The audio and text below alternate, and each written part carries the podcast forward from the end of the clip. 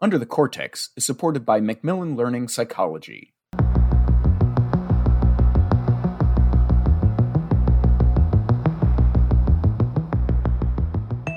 Parenting practices and their consequences have interested many individuals and professionals for decades. Clearly, there is no one-size-fits-all approach to parenting. What is the role of parenting in contexts of neurodiversity and developmental delays? What are the lessons that recent scientific studies can tell us? I am Özge Gürcanlı Fischer-Baum with the Association for Psychological Science. This episode of Under the Cortex features Alexandra Sullivan, a psychological scientist at the University of California at San Francisco, who has studied the link between parenting and developmental delays. She recently published an article on this topic in A P S's journal, Psychological Science. Alexandra, welcome to Under the Cortex. Thank you so much for having me. Your research explores the link between parenting practices and developmental delays. How do you define developmental delays? What type of delays have you looked at in your research? That's a great question. So, developmental delays describe when a child is slow to reach a milestone relative to their same age peers. An example I like to use is that you might notice a child who has experienced a lot of hearing difficulties in infancy. This child may have a harder time understanding and creating language. So my research focuses largely on how stress gets under the skin and how parents can help children be healthy even when they're coping with a lot of stress. Mm-hmm. Children with developmental delays are really relevant to my research in that we see developmental delays in families who are coping with a lot of stress. So developmental delays are more common in contexts of poverty and stress, and parenting kids with developmental delays can be extra challenging. Right. And I was going to ask you, when was the first time you came up with the idea of connecting these two things? So my research builds upon some foundational work that my colleagues, Doctors John Comer and Dan Bagner at Florida International University did. They did the parent study for the study that we're talking about today, uh, which was published this January in JAMA Pediatrics, where they looked at whether or not an internet-based parenting intervention could support health and in kids and families where kids had a developmental delay, largely because of this link that I just articulated, that parents who parent children with developmental delays experience a lot of stress, um, and children with developmental delays are uh, more likely to be growing up in situations where there's a lot of poverty and stress. And finally, what we see in this whole situation is that children with developmental delays are more likely to have challenges with behavioral problems down the road. If we go to that example of a child who might have a hard time producing language, it's really frustrating to not be able to communicate uh, the words that you want to. And so sometimes what we see in those contexts are kids can act out because they don't have the right words. And so you can see how this might set kids up on a pathway to perhaps engage in behaviors that aren't so helpful and might get them in trouble with their peers. Right. And it adds additional stress to something like parenting, which is already stressful. Especially with the demands of a kid with a with developmental delay. Mm-hmm. Yeah, let's talk about the parenting side of things a little bit. Your research categorizes parenting behavior as positive and negative parenting practices. What are the main differences between these two categories? A positive strategy might be specifically praising your kid for something that you really love to see, or tuning in really closely if your kid is playing in a way that's really awesome and you like to see to show your kid that you're paying attention to them. So those would be something that we'd call positive strategies. Negative strategies, especially for little kids, um, can be giving too many instructions. Of course, we have to instruct kids, but if we give instruction after instruction, it's a lot for brains that are growing to process. Uh, criticism, we get that raising children is incredibly frustrating, but offering criticism or saying things that are more negative or critical can can be less helpful in helping direct children towards behaviors that are helpful for them. So positive strategies are those things that we love to see more of, the praise, paying close attention, and negative are those things like criticisms or too many instructions. Mm-hmm. And uh, I will come back to this, but there is one other notion that you used in your uh, study. You talk about epigenetic age acceleration. Mm-hmm. What does it mean, and why is it important to know? Okay, epigenetic age acceleration is a very long term to describe this really cool concept. And let me just take a step back to help everybody understand what we're talking about here. Mm-hmm. So take the example of a kid on their fifth birthday. This the calendar would say that this child is five years old. However, if we look inside this child's cells, what we might actually see are markers that this kid's body is older than five. Let's say five and a half. So this kid on their fifth birthday, their calendar age says five, but their cells say five point five. We would think that this kid is showing biological age acceleration. Their body's a half year older than the calendar says it is. Epigenetic age acceleration is one way of measuring this biological age acceleration. And it's particularly helpful with child samples because we can get it from cheek swabs, which are relatively easy to take from little kids. It's a little less scary than blood. So one thing that I like to think about here, especially in context of stress, having accelerated age might be really helpful. It can help them survive and function. However, all these things that our body does to help us hang on in times of stress often come with consequences. And so what we actually see in the research is accelerated aging often associates with a lot of health problems. Um, we see this mostly in adult samples, but growing evidence in kids samples where kids with this accelerated biological aging might be more likely to have psychological problems, asthma, or different other physical health indicators. In my research, which largely focuses on stress and parenting interventions and how these parenting interventions can actually get under kids' skin, tools like epigenetic age acceleration are really helpful in seeing kids' responses to stress, as well as the potential for an intervention to help their body heal in the context of stress. Mm-hmm. Yeah, so that is very uh, interesting. And you mentioned this in the passing, but I would like to hear it with a clear link that you found between the parenting practices and developmental delays. What are your main results?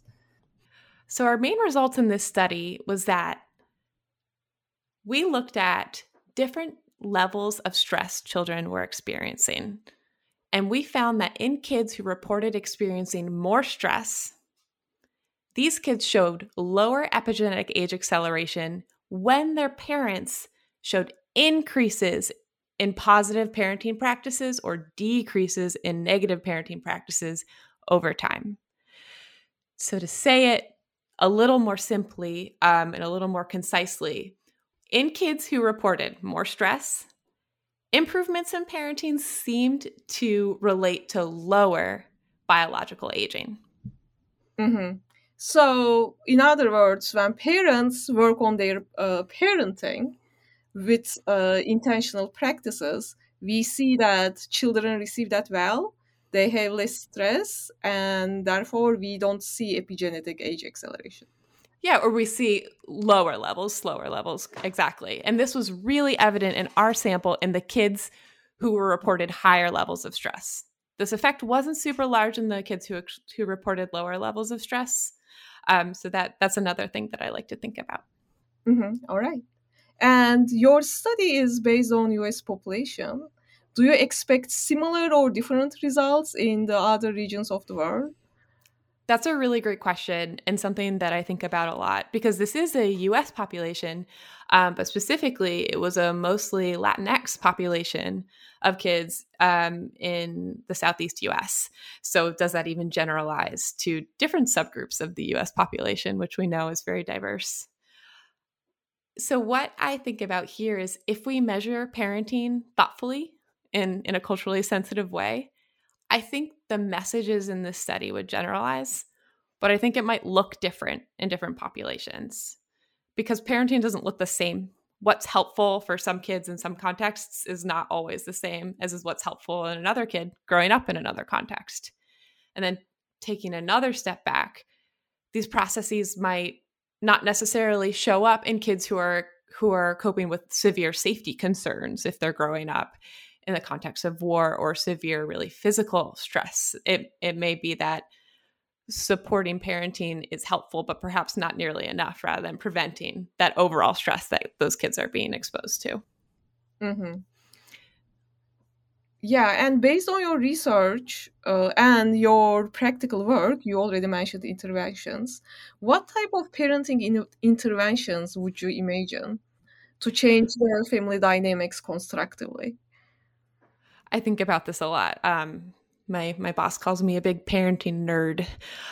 I I'm trained in a few different parenting interventions, but my favorite work has always been in like a pediatric healthcare clinic. So sometimes I've worked with pediatricians to do really quick interventions with kids and families who, rather than these like longer ten, twenty session interventions. And the interventions that seem to be the most effective from the research and from my experience are the ones that teach parents to very intentionally spend special time with their kids, or really spend focused, positive time with their kids. And this can look like five minutes a day. It's not like three hours. So interventions that increase the quality and the quantity of one-on-one, really attentive time, and interventions that decrease unhelpful practices. The most common thing that I really like to, to help support parents in decreasing is when you'll often find in, in situations where parents are reporting that their kids are acting out a little bit more, kids tend to be getting a fair amount of attention, understandably, but somewhat negative attention from when they act out. So if we can teach parents this incredibly difficult skill called active ignoring, where they take their attention away from a minor frustrating behavior and instead really focus their attention on these more neutral or or helpful or um, bonding behaviors, that can be really helpful for family systems. There are a bunch of different programmatic parenting interventions. The one in this study was called, um, it was an internet version of parent-child interaction therapy, which is a really well-received intervention in the um, in the community. There's other interventions um, like helping the non-compliant child, parenting the strong-willed child, attention, and then there's also attachment and biobehavioral catch-up. So there's a bunch of different programs that package these skills in different ways, but the crux of it is really supporting parents in increasing the quality of that time they spend together, and it can really even just look like five minutes a day, and decreasing the amount of times they engage in accidentally reinforcing their kiddos' misbehaviors. All right. So five minutes a day, that is promising. You know, having this intentional relationship with your child for five minutes, I think this can be a good take home for our listeners. Oh, I love it. It's called special time, if parents want to look it up, uh, where where we basically prescribe a daily dosage of five minutes of really kind of like zoning in on their kid. We we often use the analogy of like a sportscaster, like describing what their kid is doing. Again, the point is we focus on, on behaviors we want to see the kid do. The trick is to not put attention on misbehavior, because kids love attention. And anything they get attention for, they're going to increase. So ideally, we really zone in that attention on playing well with their parent or their sibling or with the blocks. Yeah. And uh, you are a researcher currently, right? Mm-hmm. And uh, I assume you are going to do more research in this area. What are your next steps? So my next step is to look at this question that we asked in the study in a bigger sample to see if we can really isolate if it is the intervention that's causing this effect um, experimentally, and then to continue to expand going forward. My research program really focuses on those, those interactions between biological systems and parenting behaviors and how that can support child's health. Mm-hmm. And again, you mentioned uh, in the passing that you work with uh, clinical groups. Do you work with any advocacy groups, or like do you share your findings uh, with uh, other collaborators? So right now, part of my research at the University of California, San Francisco is through the Intergenerational Developmental Health Program. So this program is a new program, which is led by my mentor, Doctor Nicole Bush, and It conducts science and works with policymakers to support effective prevention and access to whole family health care, with the eventual goal of supporting children's mental and physical health. So we really strongly believe that prevention is the best. If we could prevent these stress exposures in the first place, a lot of times these interventions wouldn't necessarily be what we need. But in cases where prevention isn't possible, a lot of times in order to treat kids' health, we really have to think about the whole family system. So these parenting interventions, or thinking about maternal mental health and how that might impact her whole family. So we have a really great website that summarizes a lot of the science and advocacy that we do in this realm. It's at dev health dot u c s f dot e d u. And you can go there to learn a little bit more about our research and advocacy. Mm-hmm. Okay, great. Is there anything else that you would like to share with our listeners?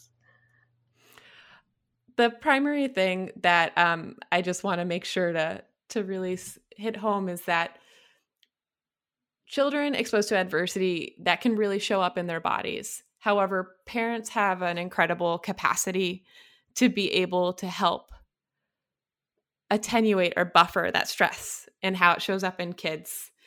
And I think it's really important to remember one of the coolest messages that was pointed out to me when I was talking about these findings at a at a conference was that we found these effects to be strongest in families that were coping with the most stress, suggesting that parents who were coping the most stress had this amazing capacity to engage in these positive parenting practices. It speaks to how powerful and heroic parents can be in supporting their kids' health. And so I think that's a really important message to remember, that parents are doing amazing work even in context of a lot of stress. Mm-hmm. And yeah, that is uh, an important point, like you say. So knowing about these practices and applying them also helps the parents. Yes, and it, we, you know, in other realms of research, we see signs that uh, engaging in these effective practices and connecting more with their kids can be really helpful for parents. It's it can be hard raising a kid who acts out or or has these tendencies to misbehave. But then when parents are learn to reframe and to interact with their kids in different ways, uh, I've noticed, especially in clinical interactions, they remember how much they really, um, how much they really like their kid. I, I've heard from more than one parent, I always have loved my child, but this really helped me realize how much I liked my child. Oh, that's great. Well, Alexandra, thank you very much. This was a lovely conversation. Thank you so much for having me. I really enjoyed talking through the findings with you. This is Özge Gürcanlı Fischer-Baum with A P S, and I have been speaking to Alexandra Sullivan from University of California at San Francisco. If you want to know more about this research, visit psychological science dot org. Are you tired of students being constantly distracted and overwhelmed? Macmillan Learning has the solution. Introducing Achieve for Psychology, a platform that provides you with the tools to keep students engaged and focused on your course. With exclusive author-created content, captivating videos, and self-evaluation surveys, Achieve ensures that students stay on track and feel comfortable reaching out for help. Don't just take our word for it, experience it. Take a tour of Achieve for Psychology at macmillan learning dot com slash under the Cortex and see for yourself why it's setting the new standard for teaching and learning. Macmillan's Achieve for Psychology, engaging every student, supporting every instructor, setting the new standard for teaching and learning.